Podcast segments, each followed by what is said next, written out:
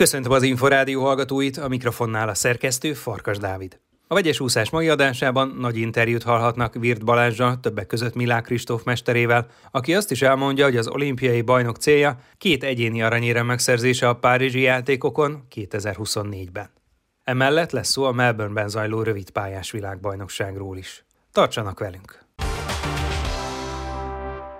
Szabó Sebastian bronzérmet nyert 50 méteres pillangóúszásban az ausztráliai rövidpályás VB-n. Sós Csaba szövetségi kapitány megjegyezte, hogy ilyen távon minden lehetséges, ő ugyanakkor az aranyéremben bízott. Beszélt a győztesről, a 42 éves korában visszavonuló brazil Nicolas Santosról is. Kalapos Mihály kérdezte Sós Csabát. Ő olyan számot úszik, ahol nagyon szoros a verseny, nagyon kis időközön belül beérnek nagyon sokan, és egy elrontott rajt, vagy nem tökéletesen kijött forduló, vagy célbeérkezés lehet valaki a döntőbe se tud bejutni, hát aki a végül megnyerte, az a elődöntőbe a 14. helyen ment tovább, tehát ez egy ilyen műfaj. Ő esélyes volt, hát társbérletben a későbbi győztese világrekorder, úgyhogy az érmet mindenképp reméltük tőle azért hát nyilván nem titok aranyérembe bíztunk. Az mennyire szokásos egyébként, hogy valaki 42 évesen lesz világbajnok, mert ugye a brazil Santos, aki győzött, 42 éves. Hát egy ilyen magyar népmondásból származó madár jut az eszembe a fehér holló, tehát ez azért az úszásban is roppant ritka, de igazából azt kell mondjam, hogy csak rövid pályán és nagyon rövid távon tud előfordulni, hosszabb távon ez nem valószínű, hogy meg tud ismétlődni. Egyébként ő ugye ezzel be is fejezte a pályafutását, meg hát a nagymedencében azért nem volt világbajnok, bár érmes igen. Minden esetre 42 évesen ez óriási teljesítmény, nem? Rendkívüli teljesítmény, de hát ez az a száma, hogy az 50 méter pillangó, 15 méterig víz alatt úszhatnak, gyakorlatilag, összeadjuk 20 métert úsznak összesen, tehát itt igazából ilyen rajtforduló virtuózoknak az igazi terepe ez, de mindentől függetlenül 42 évesen világbajnokságot nyerni úszásban az hatalmas dolog. Mennyire van esetleg hiányérzete, hogy csak két magyar utazott erre a rövidpályás világbajnokságra Melbournebe, vagy annyira sűrű volt az előző szezon, hogy ez tulajdonképpen így normális? Több oka volt, összetett szempontrendszer alapján döntöttünk, hogy nem indítunk csapatot, és végül nem titok, a Nemzetközi Úszó Szövetség két versenyző költségei gyakorlatilag majdnem teljesen állta. Azt tudni kell, hogy nekünk úgy volt, hogy idén a junior világbajnokság is, ez a rövid pályás világbajnokság is Kázányba lesz, és aztán az ismert események miatt elvették Oroszországtól. Az egyik a junior VB Límába, Peruba volt, ami elvitte a teljes erre szánt költségvetéseket, és elvileg nem nagyon maradt pénzünk. Erőködhettünk volna, lehetett volna akár szponzorpénzből, vagy bármi más, de a nagyon hosszú versenyszezon után, ahogy a kérdésben is szerepelt, úgy döntöttünk, hogy elég, ha a specialista és a pályafutása vége felé járó Jakabos Zsuzsi utazik, akinek van még azért döntőbe jutási esélye. Sós Csabát, a magyar úszó válogatott szövetségi kapitányát hallották. Vegyes úszás. Az Inforádió úszósport magazinja nem csak úszóknak. Az eredménykényszer jelentette a legnagyobb nyomást Virt Balázsnak, aki tavaly szeptemberben vette át az olimpiai bajnok Milák Kristóf felkészítését. Az edző az Inforádiónak adott évértékelő interjúban arról is beszélt, hogy az idén kiemelkedő világ- és Európa-bajnoki szereplés biztató, de az igazi értékmérő a 2024-es Párizsi olimpia lesz.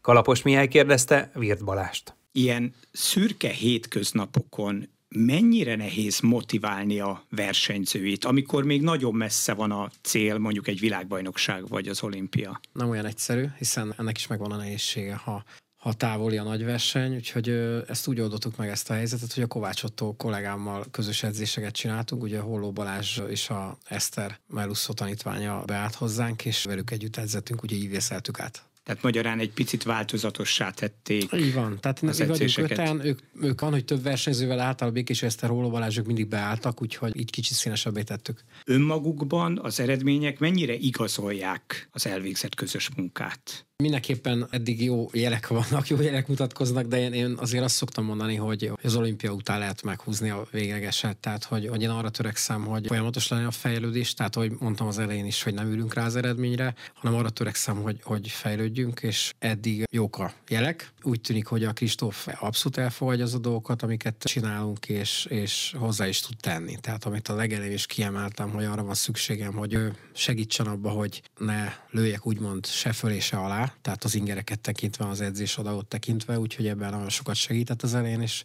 azt kell mondjam, eddig működik. Mennyire tartott egyébként, akár személy szerint Milák Kristóftól, akár a közös munkától? Kristóftól nem, mert az elején ő elmondta, hogy mire, mire gondol, elmondta, hogy, hogy mit szeretne. Én is elmondtam, hogy mit szeretnék, tehát megállapodtunk, ebben nem volt kérdés, inkább attól tartottam, attól az eredménykényszertől, ami, amiben végül is tizen évig dolgoztunk, tehát nem, nem volt nekem újdonság ez, csak mindig egy nagy felelősség átvenni egy késportolót. Ugyanez volt a Boginál is, ugye, amikor gyakorlatilag 10 hónap az olimpia előtt érkezett, ami nagyon nagy felelősség volt, pláne egy, egy, egy ilyen szintű sportoló, aki már olimpiai bajnok, már világbajnok, európai bajnok, világstartó, mindent megnyert, és fiatal, tehát ereje teljében lévő sportoló, úgyhogy azt gondolom, hogy, hogy ebből csak úgy lehet jól kijönni, hogyha az eredmények szüntelenül jönnek, és, és fejlődik. Voltak azért az elején surlódások? Nézeteltérések? Nem, meg kell mondjam, nem, nem, nézeteltérés nem volt. Az elején ne, nagyon sok nehézséggel indult, hiszen ugye rövid pályással kezdtünk, ami nem az erősség a Kristófnak, tehát ott már, ott már egy nagyon nagy nehézség volt, hogy rögtön rövid pályán mérettik meg a, a közös munka az elején,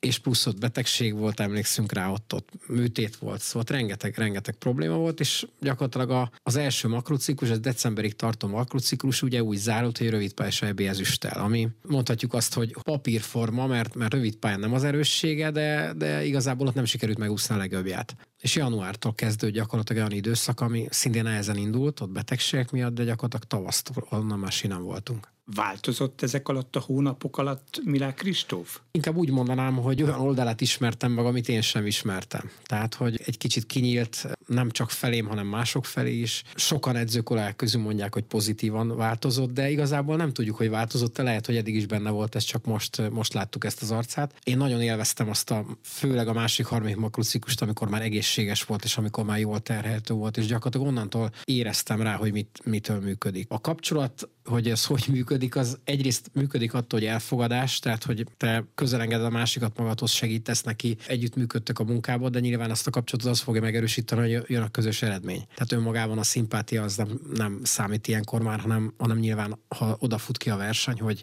hogy tudja hozni az önmagától elvárt eredményt, az fogja megerősíteni a versenyző kapcsolatot valójában szerintem a kezdetektől fogva partner volt? Nem volt olyan, hogy mondjuk azt mondta, hogy hát ez már sok, ezt nem szeretném leúszni? Nem, ilyen nem volt. Ezt kértem tőle, hogy szóljon. Tehát, hogy, hogy ha sok, ha kevés szóljon. Volt nyilván, amikor szólt, hogy ez már nem, de volt egy olyan, olyan edzés, amikor én láttam rajta, hogy most nem. Tehát az elején nem mert szólni. Láttam rajta, hogy, hogy, hogy legszívesebben most kimászna, de nem, nem teszi meg, és akkor oda mentem, és mondtam, hogy elég látom, hogy most lefőtt a kávé, és mondta, hogy, mondta, hogy ezt jól éreztem. És akkor, akkor láttam rajta először, hogy ő észrevette, hogy én észrevettem. És akkor onnan, onnantól azt gondolom, hogy, hogy úgy érezte azt, hogy, hogy kezdem érezni. De nyilván ez napi szinten nem csak nála, hanem más sportolóknál is előfordul, hogy, hogy én rákérdezek, hogy, hogy rendben van a mehete. Tehát ez hiába egy terhelés a ciklus során fokozatosan nő, de, de lehet egy rossz napja, lehet egy kialvatlansága, tehát ez folyamatos kommunikáció a sportolókkal. Azért régebben nem volt ilyen fajta edző-versenyző viszony, gyakorlatilag a versenyzőnek azt kellett csinálnia, amit az edző mondott, nem? Így van, most is gyakorlatilag az edző irányít, de én a Széles Sándortól azt tanultam, hogy, hogy nagyon jó az, a verseny tudatosan készül, és a versenyt nem hagyott ki abból, hogy te hogy, te hogy gondolkodsz, és, és együtt gondolkodtok, és ezt a Széles Sanyi, hogy egy Szécsi Tamástól jött ott, nevelkedett, ott volt úszó, és ott volt edző, tehát ő úgy tudta ezt az egészet megváltoztatni, hogy egy teljesen más hierarchiából jött, vagy egy teljesen más edzőversenyző kapcsolatból jött, és 10-12 éves Gyurta Danival már partneri viszonyt ápolt. Tehát, hogy nagyon tudatosan készült a Dani végig, és együttműködve a Sanyival. Úgyhogy én ezt tanultam tőle, ezt viszem tovább. Mégis mennyiben volt más annak idején csak egy edzőnek lenni a teamből, ugye amikor Gyurta Dánielnek is edzője volt, de mégiscsak Széles Sándor volt a vezető, és milyen most, amikor, hogy úgy mondjam, ön a főnök, tehát önnek hmm. kell bizonyos döntéseket meghoznia. Igen, ezt mindig mondta Sanyi, hogy ez szuper dolog, de amikor majd a teher rajtad van, tehát az teljesen más. Úgyhogy azt kell mondjam, hogy nyilván más, de, de az évek során azért hozzászoktam ahhoz, hogy az eredménykényszerbe dolgoztunk, tehát annak egy Daninál is, aztán amikor a Bogi átjött, ott se lehetett hibázni. Tehát igazából, mint vezetőedzőként, mint segédedzőként ehhez úgymond hozzászoktam, tehát nem éreztem olyan nagyon nagy változást. Mégis a budapesti világbajnokság előtt voltak álmatlan éjszakái? Volt, de főleg a, főleg a magyar bajnokság előtt voltak. Tehát közvetlen a világbajnokság előtt már éreztem, hogy jól alakulhat a dolog, de, de az előtte lévő hónapokban ott azért voltak álmatlan éjszakák. Szóval a január úgy indult, hogy nagyon szuperül sikerült a Tanyapurai edzőtábor, utána három hetet itthon töltöttünk, aztán Tenerife-en edzőtáboroztunk, és a, a második héten beteg volt, miközben itthon olvastam az újságcikkeket, hogy Milák Kristóf kirobbanó formában készül az OB-ra, és egy hetet betegen feküdt, szóval ott azért vakartam a fejemet, hogy nem lesz olyan egyszerű, tehát azért két melegigő edzőtábor után nem sikerül jól az OB, akkor, akkor azt úgy, úgy nehéz megmagyarázni. De aztán hazajöttünk, ott a harmadik hét nagyon nyugvenyelősen ment, hazajöttünk Budapestre, és, és az OB előtt héten éreztem azt, hogy kezdi azt megközelíteni, ami a Tenerife első hete volt. Tehát egy picit vissza tudott zárkozni, és ott ugye 1.53 lett a 200 pillangó, amire azt mondom, hogy jobbat vártam egyértelműen, és ő is jobbat várt magától, de a lehetőséghez képest a maximumot kiosztuk. Ott azért volt álmatlan éjszaka, hogy ezt még össze kell szedni. VB-ig és aztán a, a barcelonai Mare Nostrumon ott szintén 1.53 volt, és, és ott hiszem a három vagy négy hetünk maradt, hogy összeszedjük, és onnan, onnan sikerült felállni. Szóval azt már közvetlen a vb éreztem, hogy jó lesz, de a elmúlt hónapok előtt már aztán nem kívánom senkinek. De amikor úgy érezte, hogy már jó lesz, akkor abban az volt benne, hogy világbajnok lesz Milák Kristóf, vagy pedig az volt benne, hogy világcsúcsal fog. Nem, a világcsúcsot nem, azzal nem foglalkoztam. A, a Csaba mondogatta nekem, hogy Nyugi. Sós Csaba, igen, Sós Csaba kapitány mondogatta, hogy Nyugi Balázs meg lesz, de nem foglalkoztam igazán vele, meg nem is akartam kimondani. Aztán amikor ugye száz gyorsan a váltóba úszott egy parádés időt, az a mezőnyből a legjobbat, a másik legjobbat úszta, akkor éreztem, hogy ez, ez jól sülhet el, de az előfutamból még nem tudtam következtetés levonni, ugye a 200 pillanat előfutam annyira visszafogott volt, hogy abból nem tudtam következtés levonni. A középdöntő után éreztem, hogy ez, ez bármi is történt, tehát bármi lehet, úgyhogy ott igazán magabiztos voltam, azt gondolom. Mind a ketten ugyanolyan maximalisták? Mert ugye most mondja, hogy a világcsúcsban nem gondolkodott, viszont Kristófot ismerjük arról az oldaláról is, hogy még a világcsúccsal sem mindig elégedett. Igen, abban a helyzetben, amiben mondom, a Magyar Bajnokság előtt néhány héttel voltunk, úgy voltam vele, hogy egy, egy biztos győzelem az, az mindenképpen jó lenne, és az időben, időben abban gondolkodtam, hogy ha legjobbat megközelíti, nagyon elégedett vagyok. Mondom, a középdöntő után éreztem ezt, hogy meg lehet. A Kistófban végig, végig benne volt ez, hogy meg szeretnénk csinálni hazai közönség előtt, és ő nagyon nagy extrákat tud előhúzni, tehát őre nagy hatása van a hazai pálya, nagy hatása van, eleve a közönség nagy hatása van rá, és a téthelyzet. Tehát ő egy kiváló versenyző típus, és ahogy közeledett a verseny napról napra óriási önbizalma volt, tehát hogy teljesen másképp viselkedett, mint egy szürke hétköznap. Emlékszik még arra a pillanatra, hogy hol állt, és hogy élte meg azt a pillanatot, amikor 200 pillangon becsapott a célba? Igen, akkor a edzői lelátó legfőső sorába álltunk, onnan néztem. Hát egy nagyon nagy élmény volt, mert, mert már az első százon, az első száz egy kicsit ijesztő volt ugye kívülről, nem csak a közönségnek, hanem nekem is, hiszen a táv másik felét bírni kell, de, de mindenképpen egy nagy élmény volt, és azt gondolom, hogy, hogy ott az alapján, amit ott láttam, kettő pillangó, és az alapján, amit láttam száz gyorsan, arra gondoltam, hogy a száz pillangó is nagyon jó fog sikerülni. Úgyhogy nyilván ennek a, a sorozatterés, hogy sok számot úszott, tehát a két váltót leúszta, meg a két versenyszámnak a három úszását, ez nagyon sokat kivett belőle, de ott azt gondolom, hogy ha mondjuk az egyik váltó nincs, akkor a száz is meg lehetett volna a világcsúcs. Egyébként ilyenkor vannak örömkönnyek? Vannak, de inkább azt mondom, hogy itt még nem volt. Ez, hogy nagyon rövid időt töltöttünk együtt, tehát ez nyilván sok-sok év közös munka kell az, hogy örömkönyvek legyenek, tehát azért az, az örömkönyvek nem önmagában az eredményből fakadnak, hanem azért a hosszú együtt töltött évek során kialakul egyfajta kötődés, vagy egy jó kapcsolat, úgyhogy azt gondolom, hogy hogy ez jó, jó pár évig így megy, akkor, akkor biztos lesznek örömkönyvek. Azt egyébként nem sajnálta, hogy az amerikai Caleb Dressel végül de. is úgymond nem állt ki, és végül is világbajnok lett Milák Kristóf száz pillangon, de hát mégsem volt ott az amerikai a medencében. Igen, ezt mind a ketten sajnáltuk, de úgy voltunk vele, hogy hát nem, erre mi nem tehetünk, tehát aki ott van, ott van, aki nincs, nincs, de mindenképpen sajnáltam, Dani-ra visszagondolva Gyurta Dani is, mikor Kita verte meg, és úgy lett világbajnok, az, az volt neki egy nagyon-nagyon nagy érték, úgyhogy azt gondolom, hogy lesz még ilyen összecsapás. Ezek után tulajdonképpen az EB-n kötelező is volt a győzelem? Hát mindenképpen kötelező volt, viszont itt eh, ugye megint az volt a nehézség, hogy, hogy sok számot vállalt. Az viszont egy nagyon jó érzés volt, hogy, hogy ez plusz motivációt jelentett számára, hiszen nem én kértem a több számot tőle, hanem ő szerette volna kipróbálni magát, és a VB után, mikor kaptak egy elvileg egy négy napos pihenőtől, azt mondta neki két-három nap elég lesz, mert ő szeretné kezdeni és az elbére fölkészülni, és nem nagyon engedte, hogy elmenjen az állóképesség, úgyhogy tényleg belállt a munkába, és azt mondom, hogy ott egy nagyon magas szintű munka folyt a VB és az EB között, mert, mert ő tényleg bizonyítani akart magának, hogy meg tudja ezeket a számokat csinálni. Ugye a 100 gyors nagyon jól sikerült, a kettő gyorsan ott, mikor kiesett a középdöntő, akkor egy kicsit megnyugodtam, mert gondoltam, hogy akkor kettő pillanat már nem lett baj,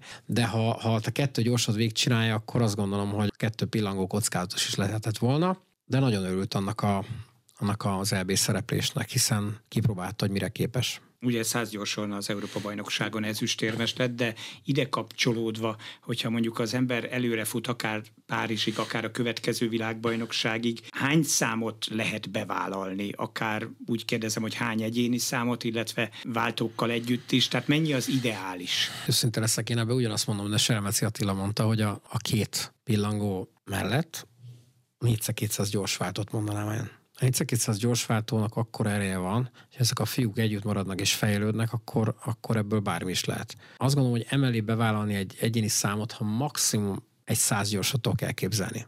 De ezt azért kipróbálnám előtt egy világbajnokságon.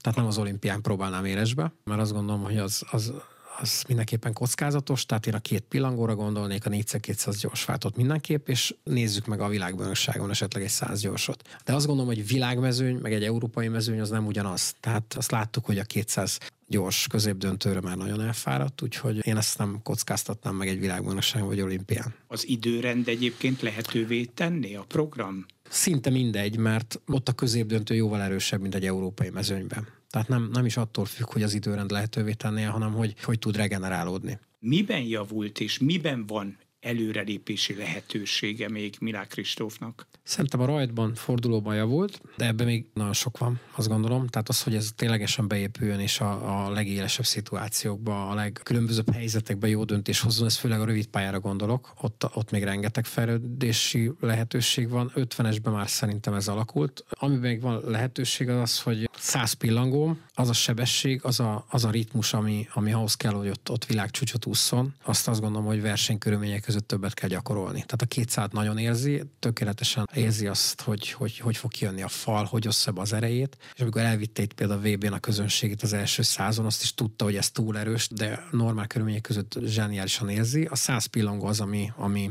ami azt gondolom, hogy, hogy sok-sok versenyzéssel még javítható. Azt célozzák meg egyébként, hogy Párizsban mind a két szám meg legyen? Igen, tehát ő mind a két számra vágyik, de mondom, ez a 4x200 gyorsváltott miatt a kettő gyorsod nagyon szeretnénk továbbra is. Tehát, hogy a kettő gyorson. Azért szerette volna az ebben kipróbálni magát, mert már a világbajnokságon nagyon jó úszott kettő gyorsan a váltóba, és, és mindenképpen vágyott az ennyire. De, de mind a négy fiú, nem csak négy fiú, nyilván nagy csata lesz a váltóba kerülésért, de, de azt gondolom, hogy a kapitány is nagyon bízik ebbe a váltóba. Tehát a két pillanat mellett ezt kihangsúlyozom, hogy a váltót nagyon szeretnénk. De azt célozzák meg, hogy 100 és 200 pillangón is a dobogó legmagasabb fokára álljon fel? Hát, mi más? Mi más? Hát egyértelműen igen. Mennyire volt egyébként napi kapcsolatban Selmeci Attilával mondjuk az elmúlt hónapokban, tehát hogy kikérte a tanácsát, akár közvetlenül a világbajnokság előtt, vagy gyakorlatilag még annak idején, amikor átvette, akkor igen, de utána már nem? Találkoztunk, megbeszéltünk, de napi kapcsolat nem volt közöttünk,